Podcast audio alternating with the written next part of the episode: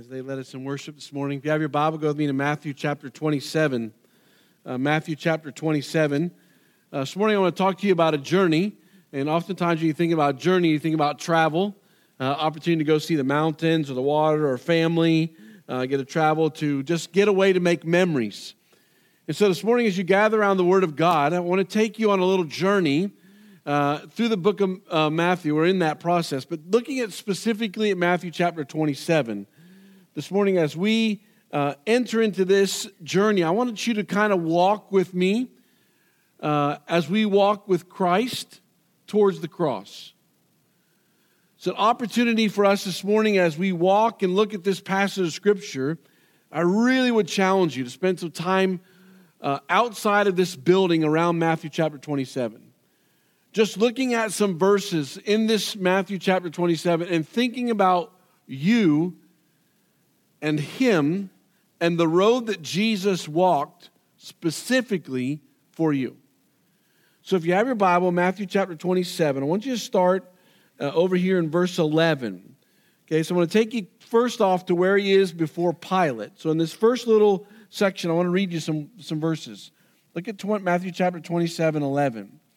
Now Jesus stood before the governor, and the governor asked, "Are you the king of the Jews?" Jesus said, "You have said so." But when he was accused by the chief priests and the elders, he gave no answer. Then Pilate said, "Do you not hear how many things they testify against you?" But he gave him no answer, not even to a single charge, so that the governor was greatly amazed. So you have Jesus before Pilate. I'm pretty sure there was never a time in history that somebody stood before Pilate and they made accusations about this individual, that there was no individual in history that stood before him and didn't answer, except Jesus. Now I want you just to kind of paint this a little bit for you. Think about what Christ is being accused of and has done nothing wrong, but why does he stand there? Why does he allow these things to be said? Why does he allow all these false accusations to be flung towards him with no response? Well, one, this is to be fulfillment of Scripture, Isaiah chapter 53. Another one is he had love for you. And if Jesus would have responded to the actions or accusations or stepped outside of this trial, guess what? You and I would not have forgiveness of sin this morning. And I don't know for you, but it's been an interesting journey for me as I sat around just reading Matthew chapters 27 and then just thinking about it. Thinking about the things that he could have said but he didn't say. Things that could have protected him from being crucified but he chose not to. Because he loved me. Because he wanted a relationship with me. And that is true for you this morning too. As you read on a little bit farther, go down to verse 15. Now the feast of the governor had accustomed to release from the crowd any one prisoner whom they wanted. And they had a notorious prisoner by the name of Barabbas. So when they gathered, Pilate asked them, "Whom do you want me to release to you, Barabbas or Jesus, who is the Christ?" Now just imagine Pilate think, you know what? We're talking this Jesus thing. Everybody's making these accusations. He's not responding to him. So what's going to take place? I'm going to get out of this kind of easily. I'm going to ask them, who do you want to be released? The notorious criminal or Christ? And I'm pretty sure as Pilate sat there, he was thinking, you know what? I am really clever. This is going to be an easy one. Because the one person had done nothing wrong. His name was Jesus. The other person was a criminal, notorious. People hated this guy. He's there for a reason. He should be in prison. But Jesus shouldn't. And as this goes on, drop down a little bit in verse 21. The governor asked again to them, "Which one of these two do you want me to release for you?" And they said, "Barabbas." Pilate said to them, Then what shall I do with this Jesus who is the Christ? They all said, let him be crucified. And he said, why? What evil has he done? And they shouted all the more, let him be crucified. So you have this picture of an individual who should have paid the penalty of being in prison, and the one that did nothing wrong, has no guilt, has no accusation, that should allow him to be crucified. What's interesting to me is you go down to verse 24, when Pilate saw that he was gaining nothing, but rather a riot was beginning, he took water and he washed his hands before the crowd, saying, I am innocent of this man's blood. Public display of a Roman individual washing his hands, saying, guess what? I'm not in this. I do not want to be the guy go down in history to say, you know what, I'm the one that crucified the Messiah. So what's really kind of interesting here, Jesus was killed by the Romans for no crime. The Roman soldiers are going to crucify Christ for doing nothing wrong. And Jesus will allow it to happen. For you. As you journey through life today, as you enter into next week and Monday morning comes and you get an opportunity to wake up and do whatever you're going to do, I want you to have a vivid image in your mind of a Savior that loved you so much that he chose to die on a cross for you. I want you to know some of the details of leading up to that crucifixion. If you read on a little bit farther, I'm innocent of this. Go down to verse 20, end of 25. And all the people answered, his blood is on us and our children. Then he released from them Barabbas, and having scourged Jesus, delivered him over to be crucified. So standing before Pilate, no answer, but this is going to take place. I don't know if you've thought this week much about what it was like to be scourged. I've been thinking about it. So what this meant was, one of two things was going to take place.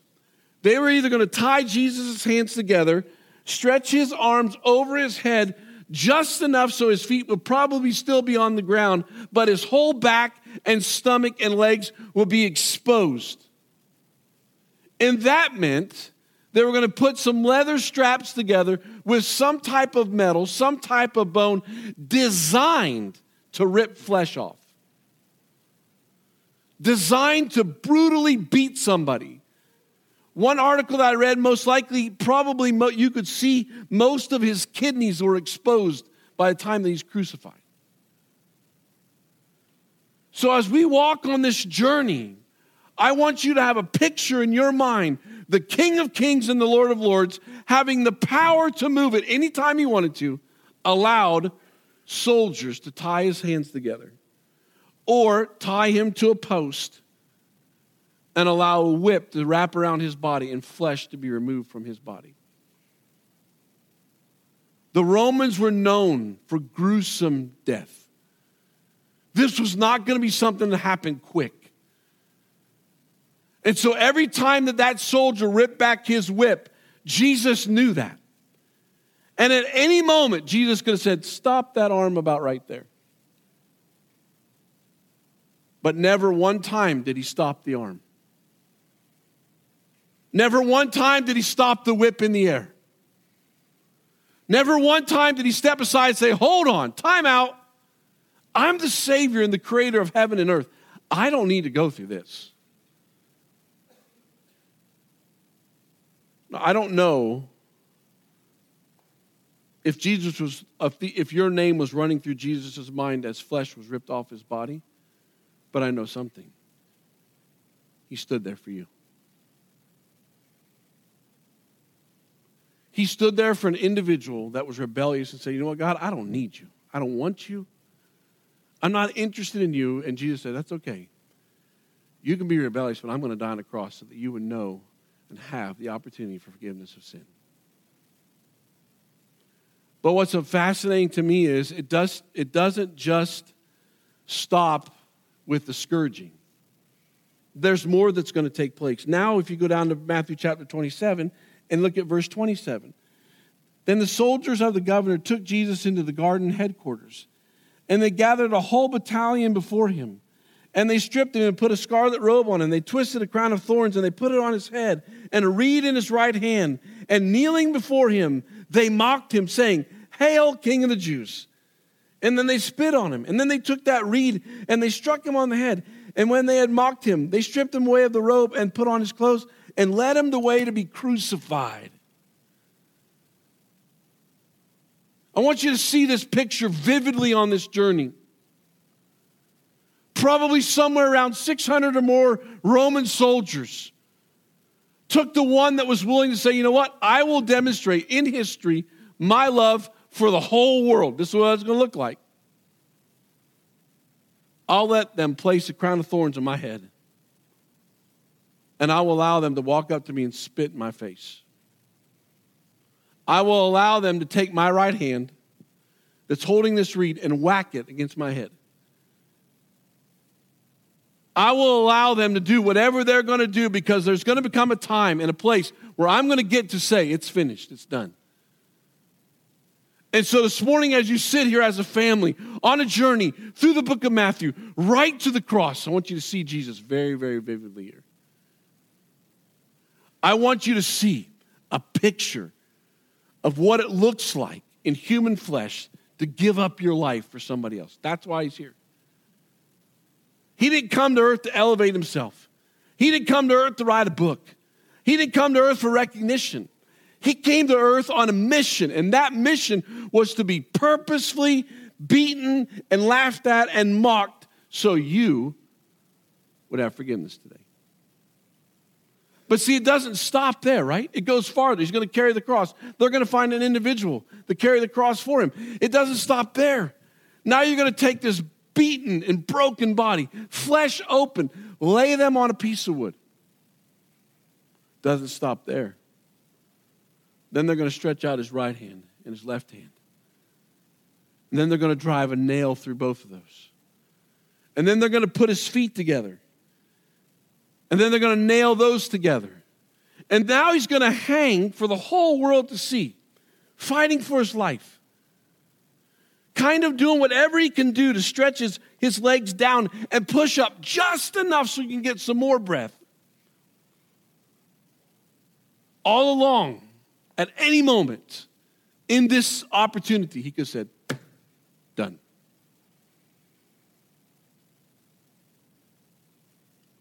I don't know about you, but I think we need to spend some time thinking about it. Most of us get aggravated if we just get a cramp in our calf or our foot. Can you imagine what his body was going through just hanging there? Without being in the whole beaten part, just hanging there. Flesh, hanging.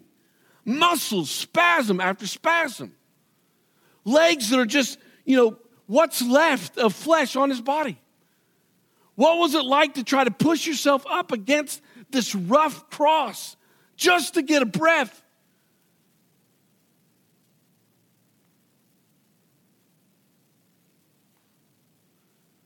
I don't know, and I never will know.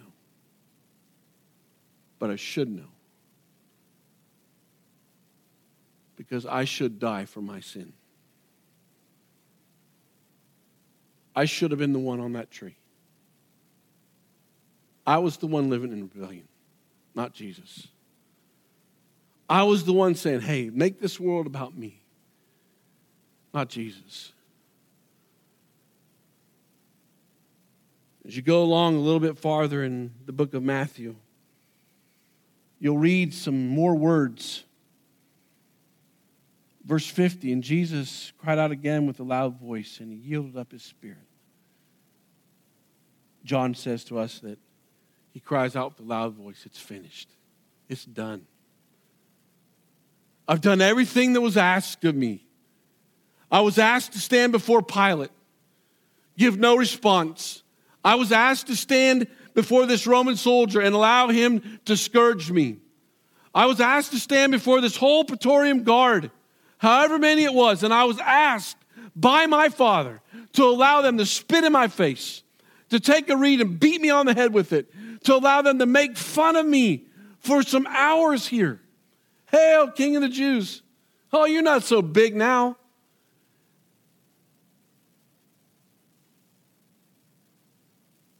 We sit on a seat this morning on 3750 Hammock Road. And we have a hard time not telling people, I told you so. We have a hard time not winning an argument. But the one who gave his life for us, the one who made a way to show you this morning, to show me, to remind us this morning what it looks like to empty yourself, even become beaten to death, death on a cross. That's what Christ did for us. As you go on to verse 57.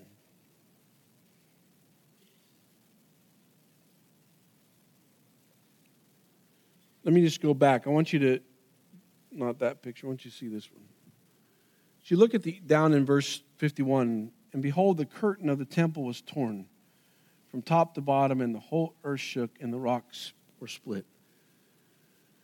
Matthew leaves this in here for a specific reason, not so much for what you and I are thinking when we read through the book of Matthew, but to a Jewish individual, this is huge.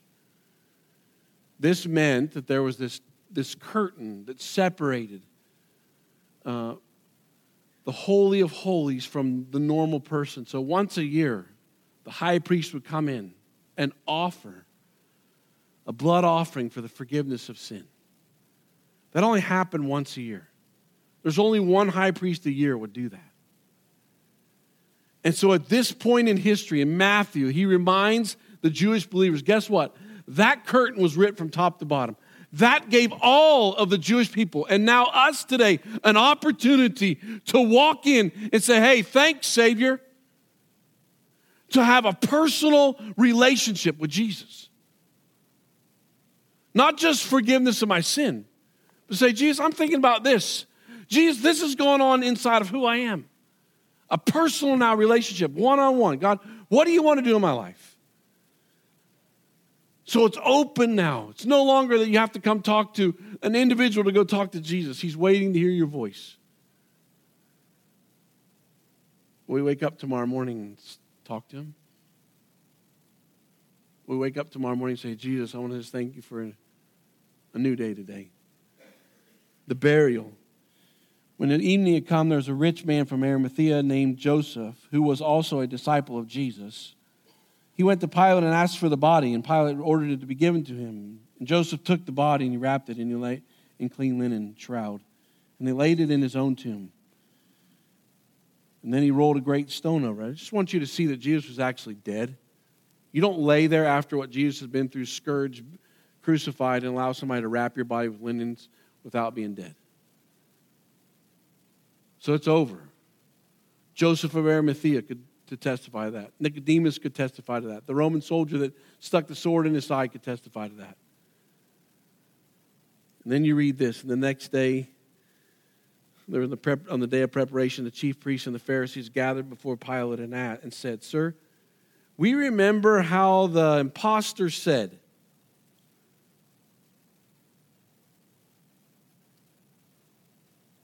do you ever remember reading after Jesus' resurrection that he addressed them calling him an imposter? Do you ever read after Jesus comes back from the grave? By the way, I just want to remind you guys what you said. I just want to prove that you were wrong and I'm right. Do you ever see that anywhere? No. Go into all the world. Tell people about this. I'm alive.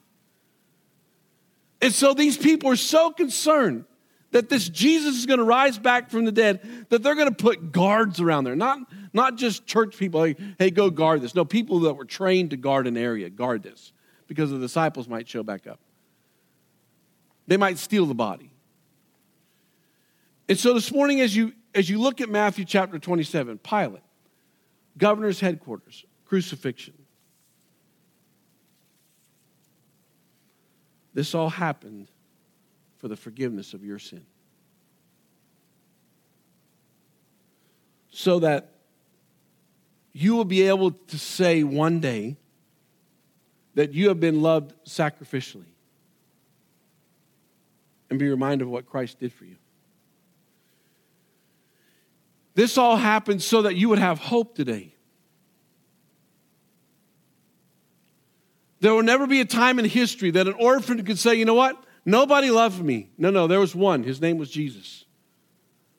And if you really want to know what that looks like, I'll take you back to Matthew chapter 27. I'll show you what this looks like. I'll show you what it was like for him to stand before Pilate, not open his mouth. I'll show you or remind you what it was like for his body to be ripped apart, scourged, to be crucified, to show you eyewitness accounts of individuals that were there, that wrapped his body together. I'll show you. So do you know this Jesus? Is there something inside of you right now that there's just this overwhelming sense of, wow, what a hero, what a savior. I have forgiveness today. Has there been a time in your life, I was thinking about Romans chapter 10, that you've ever confessed, you know what, I need to confess that Jesus that died on the cross is my forgiveness of my sin. We sang this morning, he took your place. I mean, do you realize that this morning? It should have been my life on that tree. It should have been us.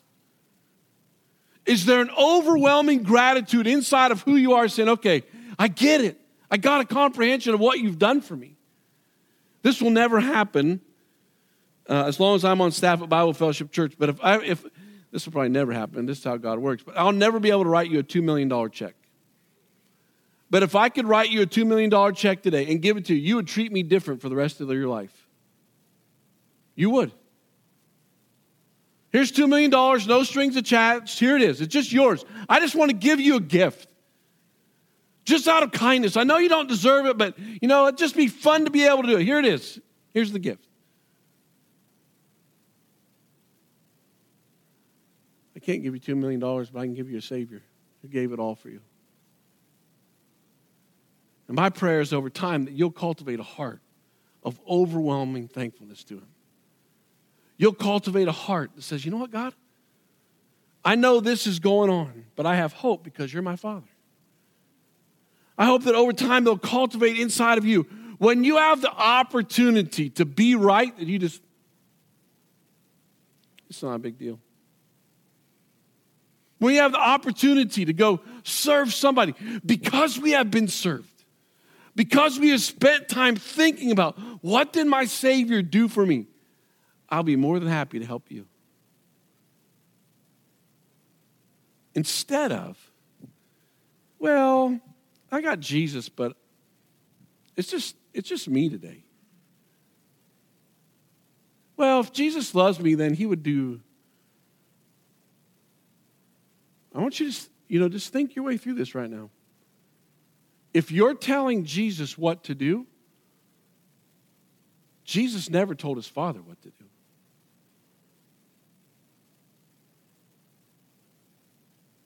When was the last time you surrendered to God's plan for your life in biblical obedience? Emptying yourself and say, okay, here's my life. I'll do what you want me to do. Because what's before you this morning should be a symbol that reminds you, one, of what salvation cost. Two, we should never forget that we have a debt that needs to be repaid. We can't repay the debt, but there should be an overwhelming passion in our soul to have this relationship with the one who died for us. Instead of us sitting in our seats saying, you know what, God? I need you to do this, and this. Give me.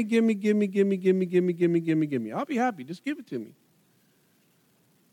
What an insult to the one that never said to his dad, give me. What an insult to the one that was spit in his face. And now you're saying to him, no, you just stay over there, Jesus. I'm doing what I want to do. So, Father, here we are as a family, walking down a little journey called Matthew chapter 27. So, Father, I don't know who's sitting in here this morning that needs to say yes to you. I don't know who's in here this morning that says, you know what? He gave me life. He gave me salvation. He made it available to me, so receive it. Humble yourself enough to say, okay, I'll receive something from you, Jesus. But Father, I think there's a bigger question in this room. I think there are people in here that think they have salvation, and they think they can tell you what to do.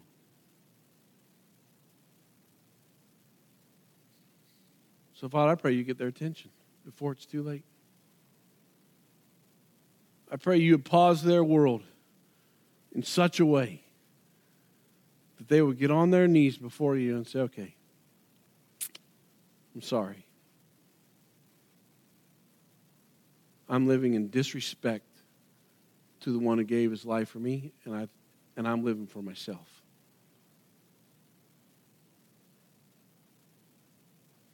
So, Father, thank you for a vivid reminder of Jesus. For him being become obedient to death, even death on a cross. So, Father, may we become sons and daughters that are obedient, even obedient to saying no to what we think and saying yes to what you say. So, Father, you're the only one that can do that, so we're going to ask you for help. We love you, Jesus. Your name I pray. Amen.